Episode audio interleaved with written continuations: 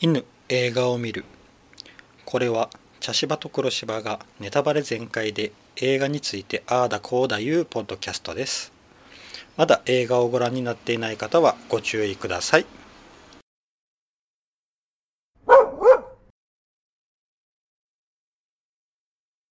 茶芝です黒芝です。はい今回は、はい。えー女神の継承はい。ですはい。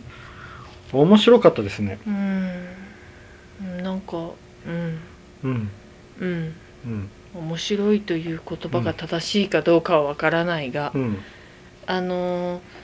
昔見たうん食人族を思い出しました。あだなは み見たことあります？食人食人族。あーはっきりは覚えてない私大学生の時にうんうん近くのレンタルビデオ屋さんにあっうて。んなんか友達と面白半分で借りてみたら、うんこういう感じでこういわゆるフェイクドキュメンタリーっていうんですかね。ううんんうんうんモモキュメンタリーうんで、まあ、最後も結局みんな食べられて終わりという、まあ、この映画も最後みんな、うんもう最後オチ言っちゃってますけど最初から最後、うんみんな殺されて終わりって、ううんんオチ一緒であのうんパッケージがあれうんもしかしたらあのこう女性がこう口からあなんか突き刺されてでる杭が口口刺しにされてるやつ。うん覚えてるそうあのパッケージは強烈に覚えてうるんうんそうはいはいまあでも食人族は全然この映画と、うんあのななんですかねうんちょっとちあの違うけちどだいだいぶ違います うんだいぶ違いますが、うんこうなんですかテイストが似てるっていうんですかね、うんうんうん食人族とかってやったらあのグリーンインフェルノっていう映画にも似とったかなあーとか、うんパナロナブラアクティビティえでしたっけ、あれはあのあ家族が変なことが起こるってやつうよねん、とかね、うんいっぱいありますよねこういううんドキュメンタリー、あのえっ、となんとかウィッチうんブレアウィッチプロジェクトあそううそうそうあれとかもね、んうんうこれあの面白いのが、うんあのタイと韓国の共同制作ん、なあんそようでねすねであの舞台がタイで,、うんであのタイの街並みとか、うんああいうこうあの田舎のね田舎のこう、うんああいううん神様をけ、ねあの、うん拝んでいて、うんでそこからこうそれを霊媒として、これあのどうもタイトルは霊媒っていう意味らしいんやけど、うんうんそういうな、うんあのそういうちょっとこう不可思議な治療をする人がおって、うんでアニミズム的なね、うんところとかねそういうこう、うんあのタイのああいうこう、風習うんプラス、んあの韓国映画なのこのうん乾いたうん感じ、あはいはいうん、乾いたちょっとこう、うんもう撮り方は完璧にもうなんかうん韓国っぽかったんよな、ううんんうんうん、ままああ確かにそうですね、まあでもあのうん監督さんはタイの人のいたんやけど、、あのうんこう容赦のない乾いた感じがうんそうですね、すごくぴったりはまっとって、うんうんうんめちゃくちゃ良かったなうんでまたあのタイのあの田舎が舞台だから、うん、あの実際にあってもおかしくないなそうとそうそうそう思えるようなそうそうそう雰囲気うんを作ってましたね。あのありそうな雰囲気のあれやなうんそううんね、やっぱりあのねあのまあインドネシアとか、うんまあ、日本でいうと沖縄とか、うんなんかやっぱりねあのあーまあ委託は青森とかの方になりますけど、あの土着的なそうそうそうそう、なんかね、うん土着的なこう信仰といううかん、そうね本当アニミ、アニミニズムうんが本当に、うんあってねあの先祖代々巫女の家系家系がでいてってうね、んう、うんんなかなか。うんうん大変だろうけど、うんああそういうことなんだって思いながら、うんうんあのーうん僕最近よく見たよく見る YouTube でな、うんあのトクモリザウルスのヤースーさんっていう人がいてあ,、はい、の人の話が面白くて、あの人あのはお人あ沖縄のうんユタの家系で、あそうですねであのおばあちゃんがユタをしょったまさにこういうこう、ああの、うん、えっ、と、そうですねニムみたいな感じや、うんねうんああいうこういろいろこう、うんなんか困ったことが起きたらやってきて、うんこうお祓いするっていう、そその人の話がすごく面白くて、うんなんか、ううんん思い出しましたねそうですよね、うんまあ、今回の話はなんかね、うんあのミンっていう若い女の子うにん悪霊がついめいて、めいっ子さんですよね、まあさっき言ったニムのうん、姪っ子になる、めいお姉さんのの娘さんになるよな、うん、うが何かこうついてそれんをうんお�払いするために奔走するみたいな話なんやけど、うんまああの任務役うのんあのおばちゃんがとってもよくて、いい味出してましたねいい味出しててうん、あの人いいな本当にただのおばちゃんに見える、うん、うん、あのおばちゃんのあの雰囲気うんがすごくうん、ちょっと団子パナでね、うん、うん、なんかやってくれそうな 感じが出とるっていうう、んうん、お姉さんと全然違う雰囲気違います、そうそうお兄さんもなんか全然雰囲気あの三兄弟が全然雰囲気違うんだけど、でもいそうって感じよあなそうですねううんんなんかね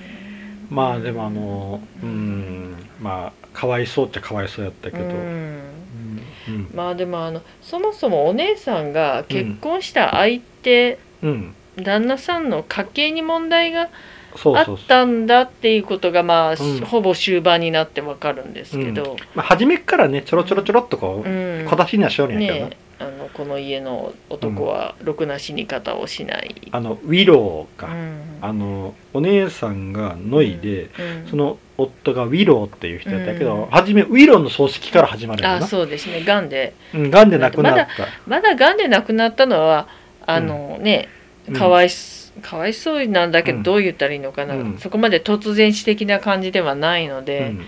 他の人の自殺とか、うんうん、だけどあのウィローのお父さんが、うんあのーあお父さんだけどまずおじいちゃんが労働者に石を投げられそうて、亡くなってし亡くなったでおとお父さんウィローのお父さんが、えっと会社経営が傾いて、うんでその工場に放火をして保険金詐欺を図ったんやけど失敗して、うん服毒自自殺をしたとてでさらに息子が、ねうんバイクの事故で亡あくなるノイの息子ね、うん、そうああのニム、えー、ミンのお兄ちおゃん兄か、ちゃんが、うん、うん、という建前であの、うんそうだけど男家系がみんな死んどるんやあそうですね男系がねう、んノイのうん、ところはで結局ねうん言うたら娘とお母さそうんおの母さんしか2残人ってにないとなるっていうところからのスタート、そうやなうんあのうんうん初めにこうお葬式やりよっうて、んであのーミンがこう、うん急にこうゲームしよったのにうん怒り出すって、うん誰か男がバイタと言ったと、うんまあ普通ねうん女の人はバイバイタなんかって言われたら怒るうんんやけどあそこまでこううんあの場で怒るっていううんうのはまず不思議に思ったんやけど、うんまああの時からいろいろ予兆があったっていうことようんうねん、まああのあうんあの時にうん夜寝る時に、うんこうあのねニムがこう、うん蚊帳に入ろうとしたら、うん盲目のおばあちゃん盲目のおばあちゃんがおって、うんでそこそれにうん前にミンがうんね追ってそこからパタッと倒れて、うん盲目のおばあちゃんがすっていくと、うんでその翌日になったらその盲目のおばあちゃんが亡くなっていうた、んであとビデオを後で確認したらミンがうんそのそのおばあちゃんの家のうんところでこうなんか何かに取りつかれるよううな,、んうんなんか動きが取れていたと。うんということは、うんあの盲目のおばあちゃんに何か入れられたってことかなと思ったような。ん何かをされた。あのおばあちゃんにも何か力があったそうそう。なんか、なんかちょっとこう、う、ん、あの、祈祷師っぽい格まあ好確かしとっにたねしな。うんで、あの、さっき言ったウィロうーん、のうん、家系は、うん、結局最後に出てくるあの工場をやりよったよな。あでしょうね多で分ねうんで、あの工場をうん後から入ってた時にうんめちゃくちゃみつ、こう、捧げ物というか、こう、うん祭壇っぽいものが、ボロボロになった祭壇っぽいものがあって、うんすごい捧げ物とかいっぱいされてたけど、崩壊した時に何、うん人を巻き込んどるんかなとちょっと思ったんやけどうんでな私あれは私はニムうんミンあれ誰娘娘はえっ、とミン、ミンうん、がやったのかなって思って、だってミンの部屋にいっぱい変なものがあったでしょうんうんうんうんでもあれはもう彼女は知識がなかったけんこうちょっと間違ったいやじゃなくってもう明らかにあのもっと後後後にうん、あの子供の靴であるとあかー使い終わったコンドームであるとああかなんかいっぱい出てきたなんか明らかにおかしいものうんもうあの普通の正常な知識があったら、うこんなものは絶対うん集めないであろうみたいなものを集めてたから、だから多分もう半分乗り移られてる時にそういったものをちょっとずつ集めていきよったんかなっていうあ感じがしあたうん、でそれをーうんなんとかしたいからあのウコンをね、うん吊るしてなんか避けようとしたりとかうんしてたわけだけど、ううんんなるほどなうんいや結局あの工場の件でうん恨まれとったあの、うん最一番ラストのラストのは、えっとニムのインタビューなんやけどその前にこう、うん火が燃えた瞬間に映ったのが、あのね、えーそのウィローの家系のうん、ラン、名前何だっけななランなんとか系系っていいうあのうこう、んえーまあ、日本でいうところのあの藁人形みたいなうんやつにこう釘がいっぱい刺したやつがあそうですねパッと出とったけ、うんもう完全にそっち系で恨まれとったっんそうでっすてねいう。まあ、そもそもの家系であったって言ったもんねうん恨まれて、あの、うんうんうん、もうあのずっとみんな不幸な死に方しろといそううそう呪いがかけられてるあのーね代々こう、うん子孫にうんとかっていうな、でさらにうんそこにあの、ねまあ言うたら「ユタになる予定ユタじゃないけど、ねうん巫女さんか巫女に、ねうんなる予定の長女だった人が、ねうんあのそれを蹴って妹に押し付けて、あのノイうんかな、ね、うん、で、ね、キリスト教で改宗してうん、で結婚した、しかもあの、えっと、ニムの方に行くようにこう、うんいそういろろんんなことをな操作をしていたっていうねそうそうんうんそうでさらに私思ったのがあの家のね、うんおし商売がうん犬肉ああはいを販売する仕事でうんタイでは犬をうんね、あの犬肉を売ってはダメだとうん食べるようにんん売ってはダメだっていう一応法律があるけれども、まあ食べる人がまだいるからうんそれを売って商売にしてる、まああのウィーローのお母さんがしとったらしいけどな、うんそれをなんか受け継いでみたいな感じらしいけど、うん、だから受け継いでやってるっていうことがまたねそうやなネックだなってうん思ったのよねなるほどうん、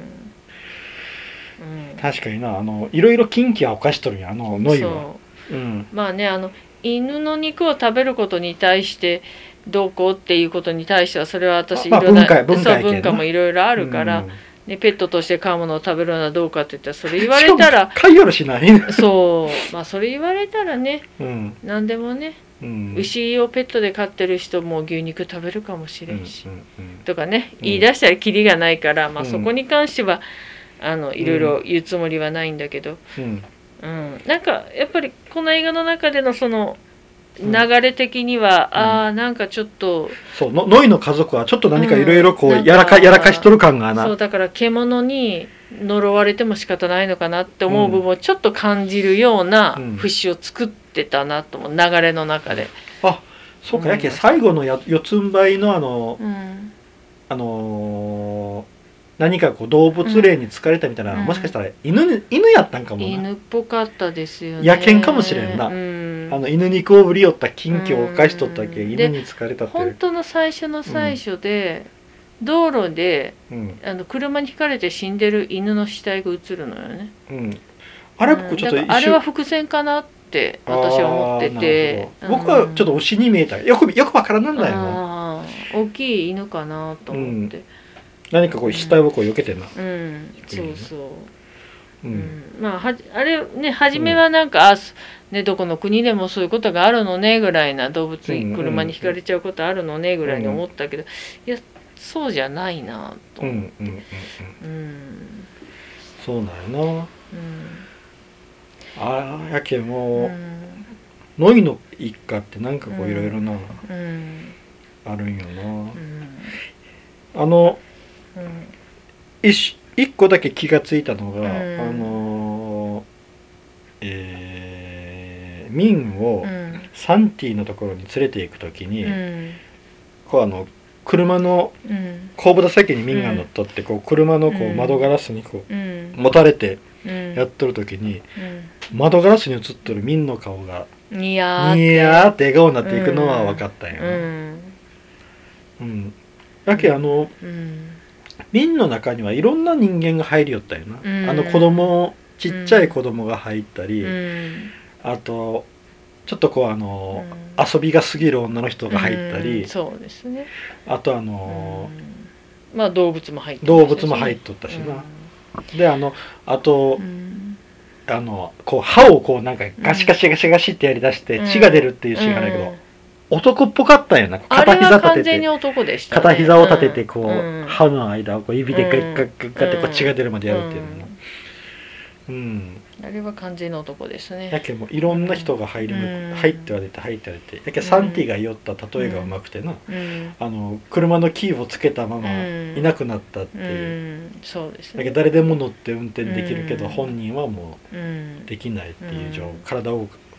乗ってれないいう状況っていうのが分かりやすかったけそど、うですね、うんうん、あの途中でねあのお兄さんとの関係うんうんがねお兄さんの死因はバイク事故じゃないんじゃないかってうんいんうところからうんね自殺だったってことが分かって、うんうんうんでその自殺の現場でねお祈りをするっていうシーンが、あのあるんだけど、うんえーとあれはあれはあのミンとうん、お兄ささん、んはいわゆる近親相関、うん、僕もちょっとそう思ったんやけどはっきり言わなんだけどな、うう、んんでも明らかにそうですね、うん、でお母さんが気がつい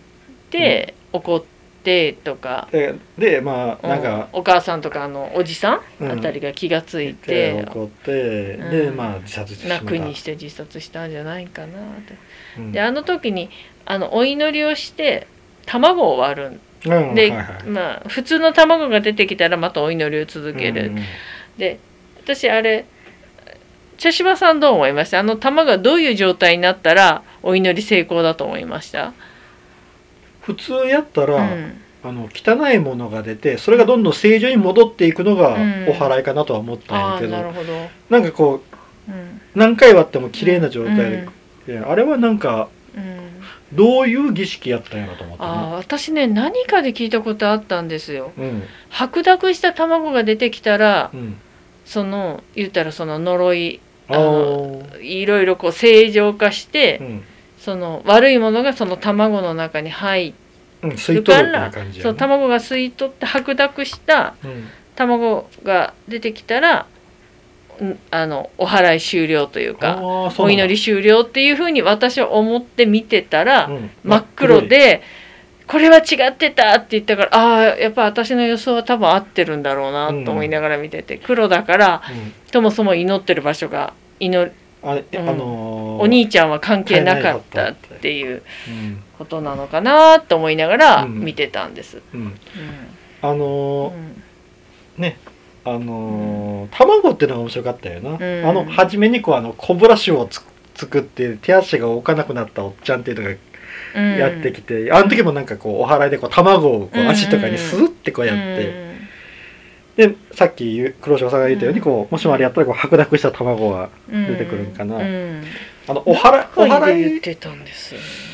お祓いがいっぱい出よったやん、うんあのーうねん一回こうあのーうんニムがうん乗り込んできたうんお祓い、こんなやつに頼んでどうするの、っていうのとか、うん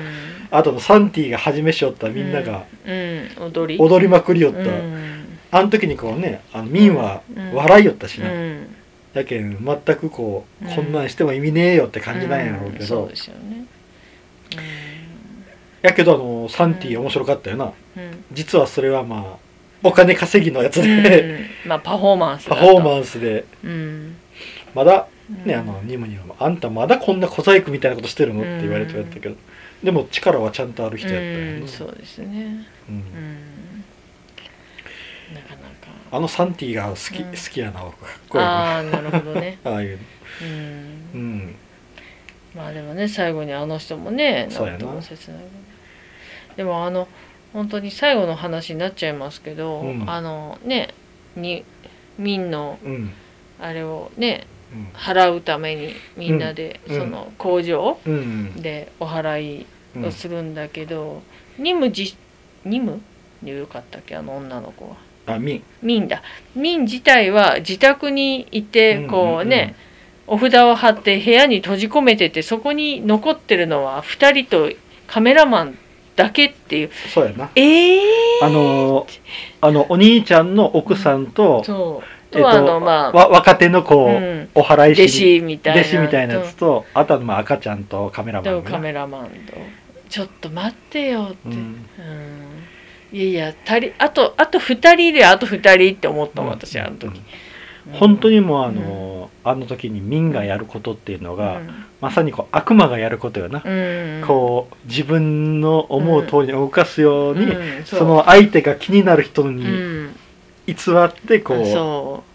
懐柔していくっていうね、うん悪魔のやり方うやな、あれな、うんですねうん、うんあのやけん結局、うんあのサンティがやろうとしたお祓いっていうのは、うんあの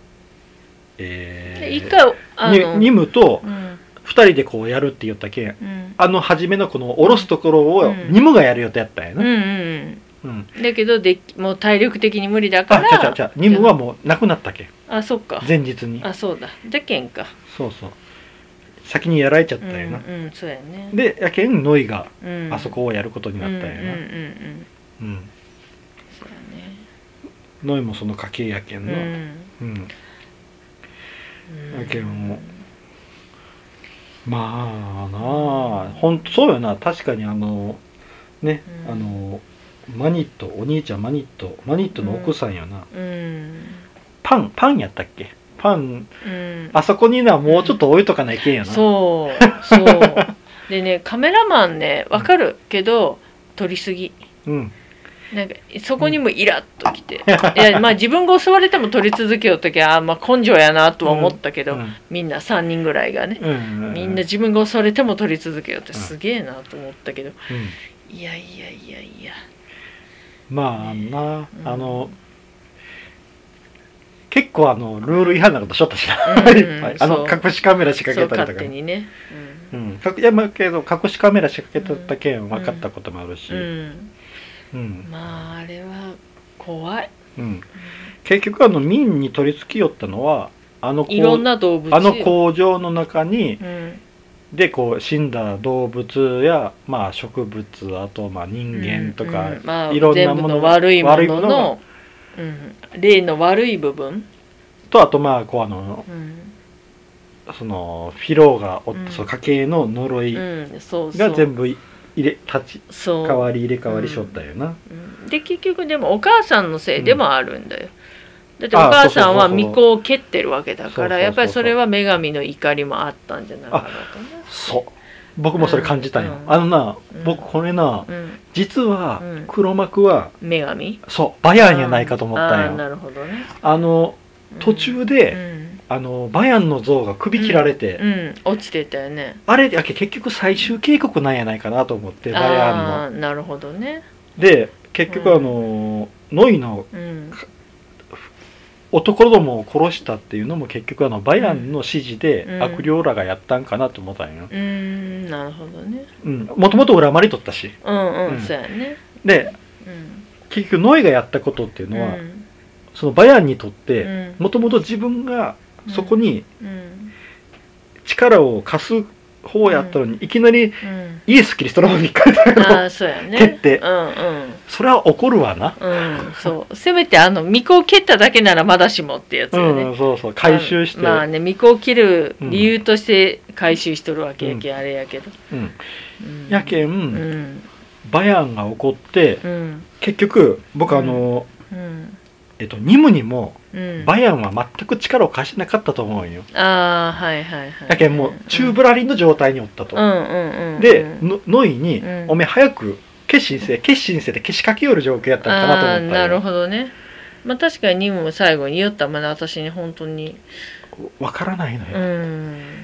うんんで泣きよったや、うんだけど私あれあれなと途中で気がついたんやと思うんよこのうん今回の事件を追いよって、うんうんうんうん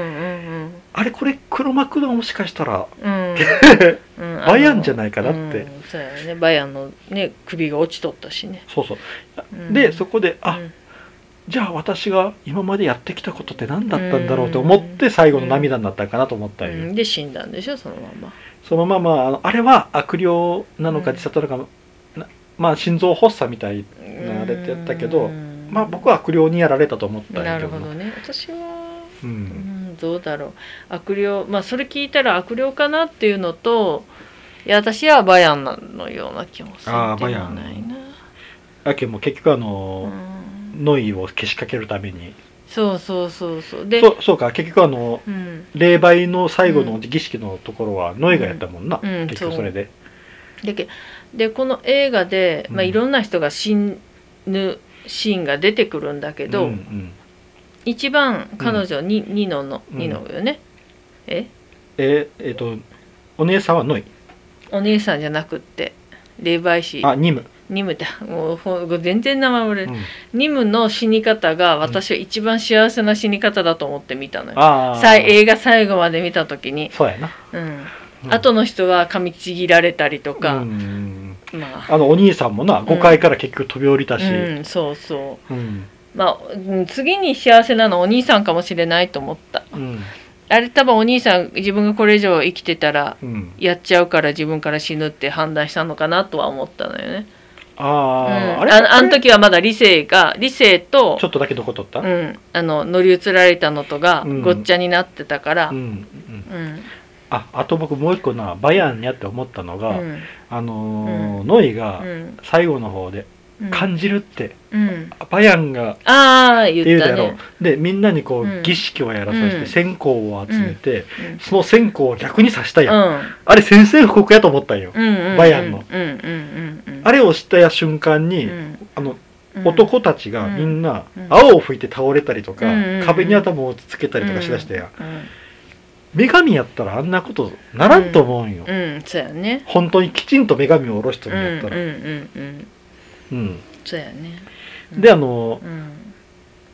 うんねあのミンがやってきたら、うんあの四つん這いのとこ引き連れて、うん ミンがやってきたら、うんすっておらんなるし、うんうんうんなそうやねそうそうそうやけんバヤンなんじゃないっうんて、うん実は黒幕って思った、まあ結局なんだろうあの、まあ、日本のね歴史の神話の中でもよく出てくるのが、うん初めは悪者でうんその悪者を何何かしらでこうね制するなり、うん悪者に感謝されるようなことをしたらそれが神様になったとか、うん神と崇めることでうんあの平和になったとかうんいう話はよくうんあるじゃないですか。うんう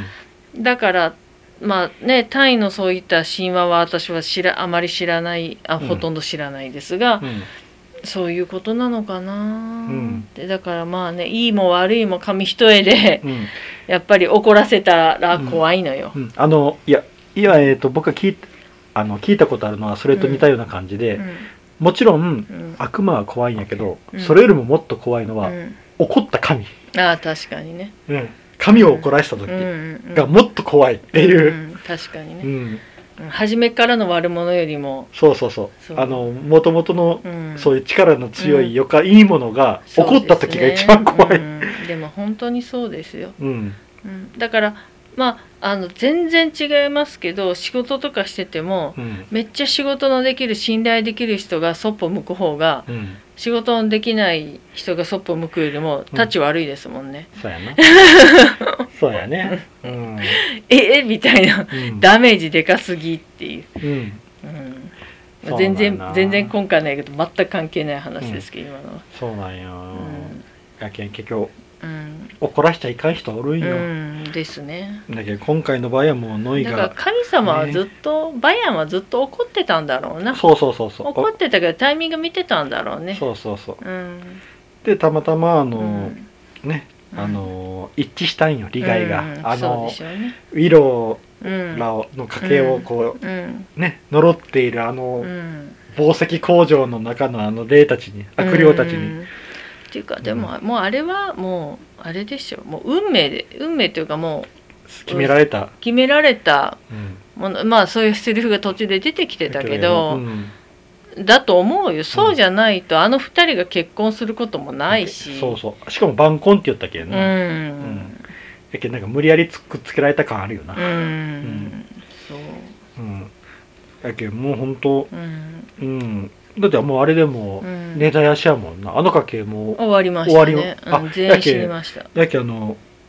彼女がどうなるかやミンがあのあとどうなるかだけやけんなあれ火つけたのは結局あのノイやろああまやらあ、の後民がどうなったかはまあ分からんけど、まあ死んでると思いますけどねうんまあ生きてたとしてもももうママう友になうんもう生活できんやろそううしだからほぼ根絶やしですよ、うんそうやなうん、せめてもなあの赤ちゃんにボンに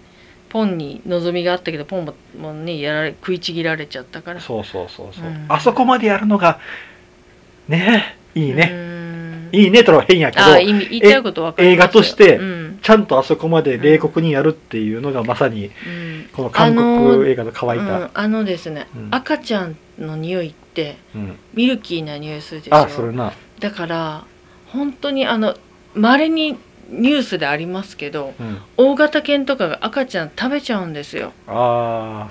うんあ、はいはいあのすごくいい匂いがするので、うんで大きさもちょうど頃合いもちょうどいいから、うんなので本当に危ないんですよ大型犬と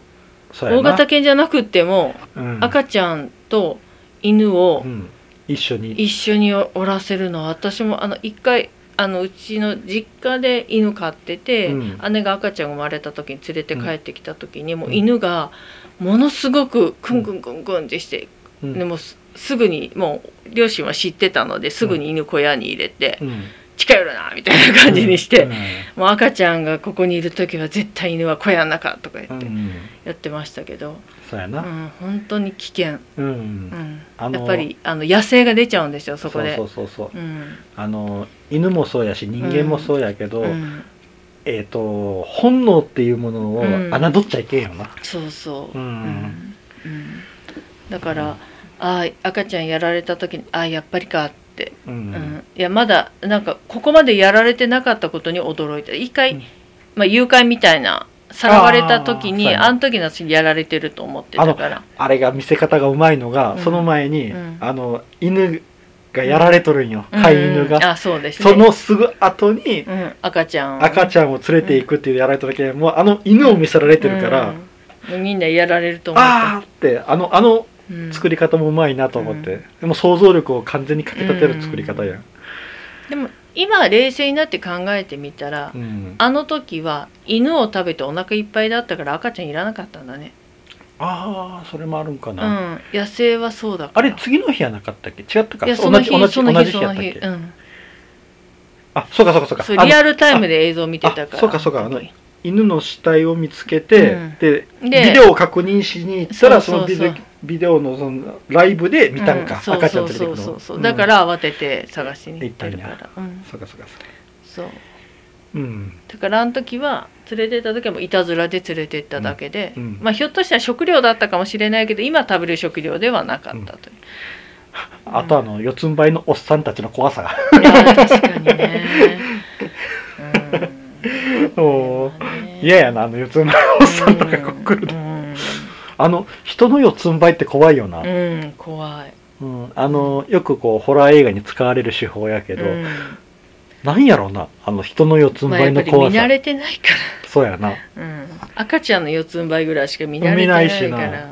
あのおっさんの四つん這い、うんちょっとね怖いよな怖いですよねう、んうん走り方がもろにこうあの、うん四足歩行の犬とかと一緒やったしうな、んうんまあまあでも本当面白かった、うんこの映画やっぱりあの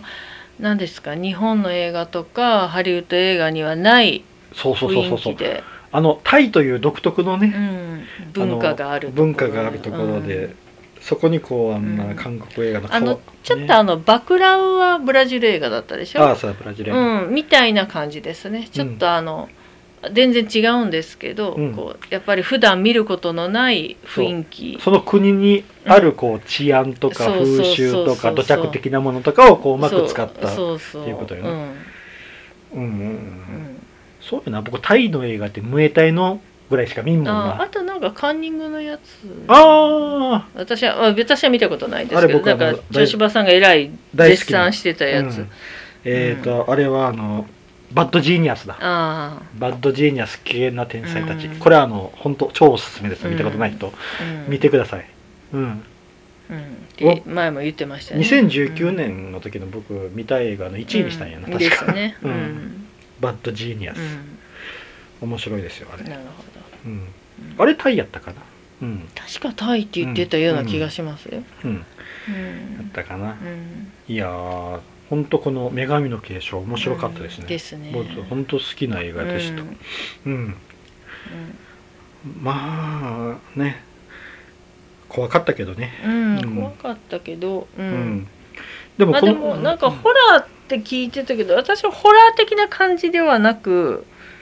なんなんていうのかなサスペンス的な感じうんミステリー的な感じうんうんうんで見てましたね。ううんんうんまああのなんやろうなうん 牧歌的なんよなうんふあのなんかこうふよくはこうハリウッドとか日本で作ってるホラーっていう感じじゃなくて、うんそうですね。まあ、悪魔払いの話はいっぱいあるし「うんエクソシスト」っていう名作もあるけど、ううんんうん、だとタイプが違いまましたた、ね。違う、うんうんあのそうひとひねりしとってうんミステリーが絡んでるっていうのはね、んそうですね。わかりやすくこう悪魔とかじゃなくてうんついているものがうん何かわからないっていうのはうんまあ面白かったですうね、うんんよくできてますできてたなと思います、うんですねこれはすごい、うんすごい作品うんですねよしじゃあちょっと次の作品を決めたいと思いますはい、はい、1「アン」えー2「ザ・メニュー」3「私は最悪」4「リコリスピザ」5「ちょっと思い出しただけ」6「派遣アニメ」ですはいはいじゃあえっ、と黒柴さんはい。振ってください3「私は最悪ほ」ですうはい。えー私は最悪ですね。えーこれは、ちょっと待ってくださいね。私は最悪。2021年、ロマンスドラマうんです。なるほど。うん。ノルウェーの作品。で、うん。ダークロマンティックコメディドラマ映画って書いてありますね。えーダークなんだ。ダークでロマンティックでコメディなドラマ映画だ。なるほど。ローズ家の戦争みたいな感じですかね。あれはダークですけど。 うん。ですかね。うん。じゃあ次回は私は最悪でいきたいと思います。はい、以上です。はいありがとうございました。はい、ありがとうございました。